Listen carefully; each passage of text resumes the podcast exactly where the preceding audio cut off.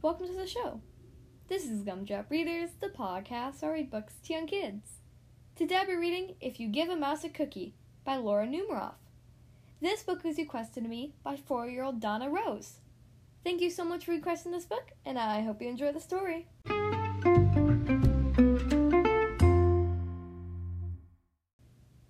Okay, here we are on page one. If you give a mouse a cookie, he's going to ask for a glass of milk. When you give him the milk, he'll probably ask you for a straw. When he's finished, he'll definitely ask for a napkin. Then he'll want to look in a mirror to make sure he doesn't have a milk mustache. When he looks in the mirror, he might notice his hair needs a trim, so he'll probably ask for a pair of nail scissors. When he's finished giving himself a trim, he'll want a broom to sweep it up, and he'll start sweeping.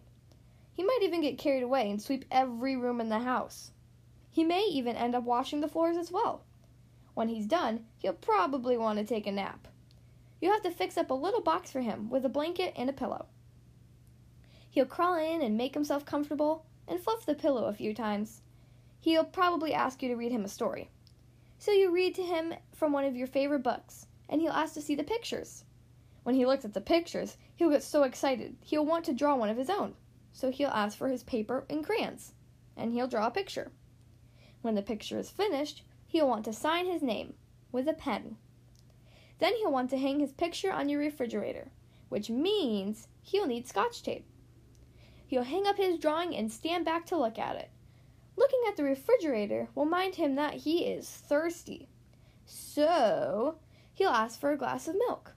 And chances are, if he asks for a glass of milk, he'll want a cookie to go with it. The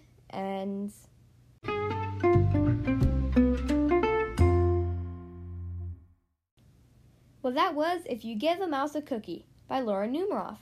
I hope you guys enjoyed that story. Again, thank you so much to four year old Donna Rose for requesting this book.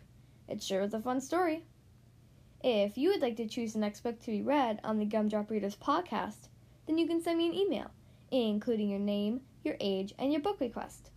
Ask an adult to you send your email to gumdropreaders at gmail.com. Again, the podcast email is gumdropreaders at gmail.com.